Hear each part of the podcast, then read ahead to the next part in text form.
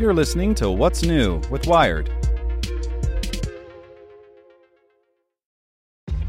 This episode is brought to you by ShipStation.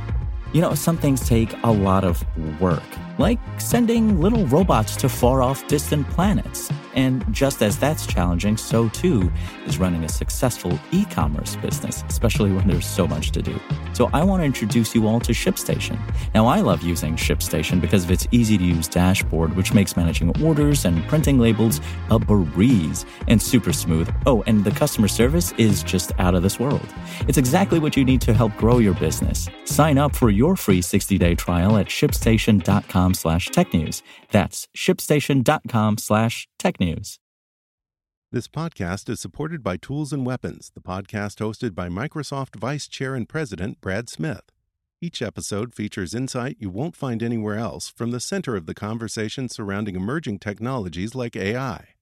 Right now in the podcast, you can hear a special episode where Brad Smith lays out Microsoft's vision for a vibrant marketplace driving the new AI economy. To hear more, follow or subscribe to Tools and Weapons with Brad Smith wherever you get your podcasts. You're listening to What's New with Wired.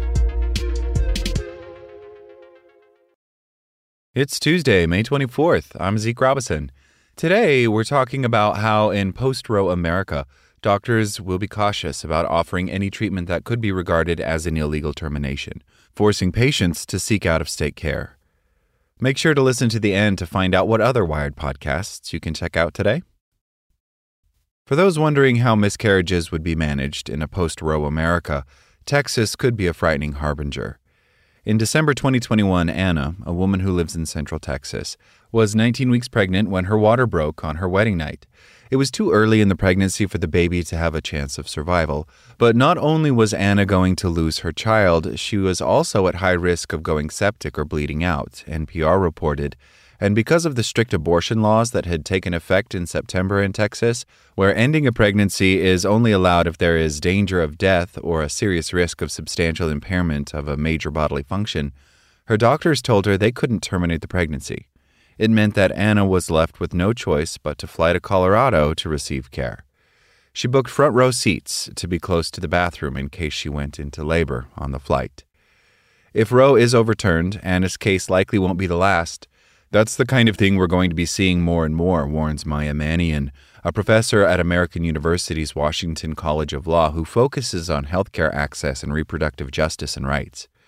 Typically, when someone has a miscarriage, the spontaneous loss of a pregnancy before the 20th week, they are offered three options by their caregiver medication to cause the tissue to pass out of the womb, surgery, a procedure referred to as dilation and curettage or D&C, to remove the tissue from the uterus, or the choice to sit tight and watch for signs of danger. While the patient can decide, the standard of care is to terminate the pregnancy, usually with medication.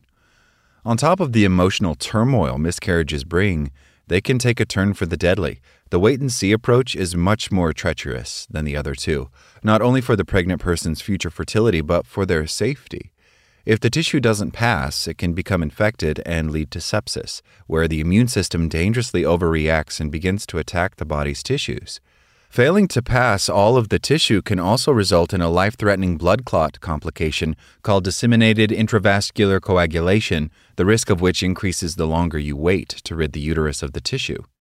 13 U.S. states have trigger laws that would immediately or very quickly outlaw abortion if Roe falls.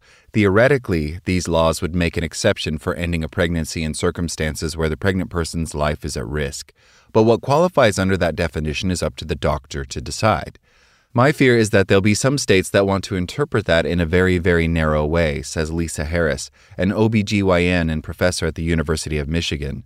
The vagueness of the laws mean that medical professionals will have to decide whether to terminate a pregnancy, knowing that penalties for calling a case too soon or it not perfectly fitting the risk criteria could range from hefty fines to suspension of their medical license to life in prison. When you have a broadly worded law, it can have a chilling effect, says Manian. This is why we generally don't have politicians regulate medicine. How does a doctor determine the percentage risk of their patient dying to justifying ending a pregnancy? Does the patient have to be at risk of dying within the next hour? And does dying have to be the qualifier? What if carrying the pregnancy didn't mean the patient would die, but they would have severe disabilities as a result?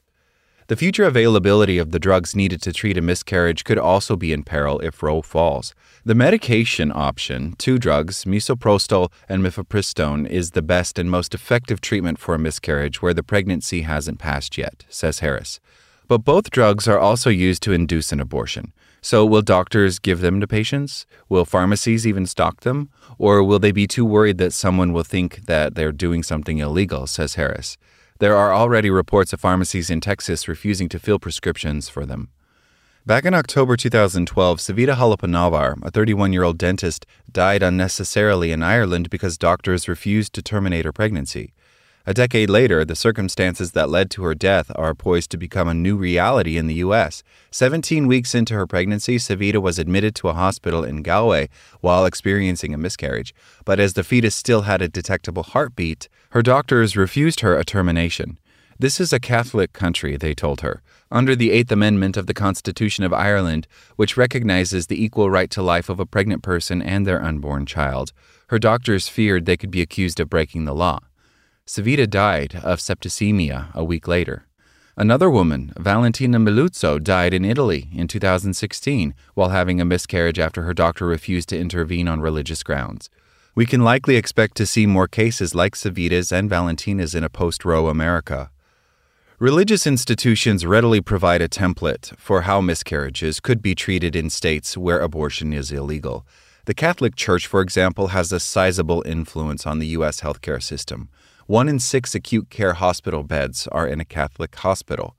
Out of the 10 largest healthcare systems in the U.S., four of them are Catholic owned. Often people don't even know when they're in a Catholic hospital. A 2018 survey found that almost 40% of its female respondents were not aware their primary hospital had a religious affiliation. Research has also shown that pregnant women of color are more likely than their white counterparts to give birth at a Catholic hospital.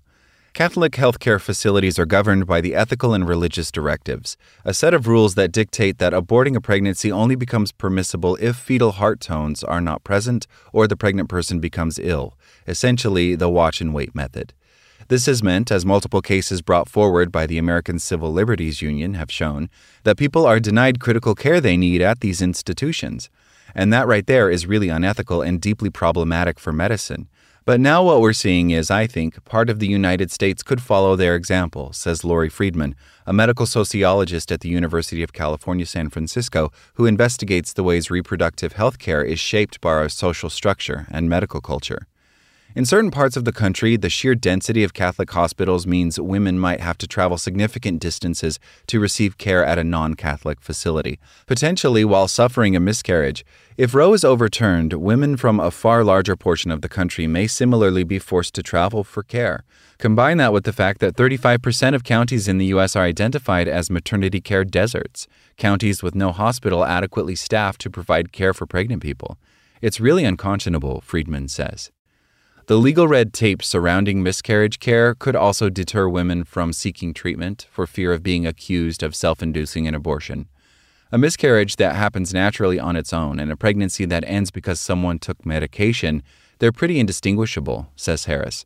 The fear, says Manian, is that it's going to become a world in which women, especially low income women and women of color, are criminalized when they come into the emergency room bleeding from a miscarriage. A miscarriage is already often shrouded in shame, Harris says, and this is only going to add a layer of silence and stigma to an experience that is already so difficult for so many people. Harris's hospital has begun mapping out clear guidelines and policies to ensure clinicians can make decisions on the basis of what's best for the patient, not out of fear of breaking the law. I'm not sure that all institutions realize what is coming, she says. Make sure to check out our other Wired podcasts. Today in Wired Business, Terra's crypto meltdown was inevitable. And checking in on Wired Science, new studies found genetic mutations that cause severe immune deficiencies are common in some remote populations. Listen to these stories and more at wired.com/podcasts. Thanks for listening to Wired. Check back in tomorrow to hear more stories from wired.com. Want to learn how you can make smarter decisions with your money? Well, I've got the podcast for you. I'm Sean Pyles, and I host NerdWallet's Smart Money Podcast. Our show features our team of nerds, personal finance experts in credit cards, banking, investing, and more. And they'll help you make the most of your money while cutting through the clutter and misinformation in today's world of personal finance. You'll get clarity on strategies to help you build your wealth, invest wisely, shop for financial products, and plan for major life events. Listen to NerdWallet's Smart Money Podcast wherever you get your podcasts.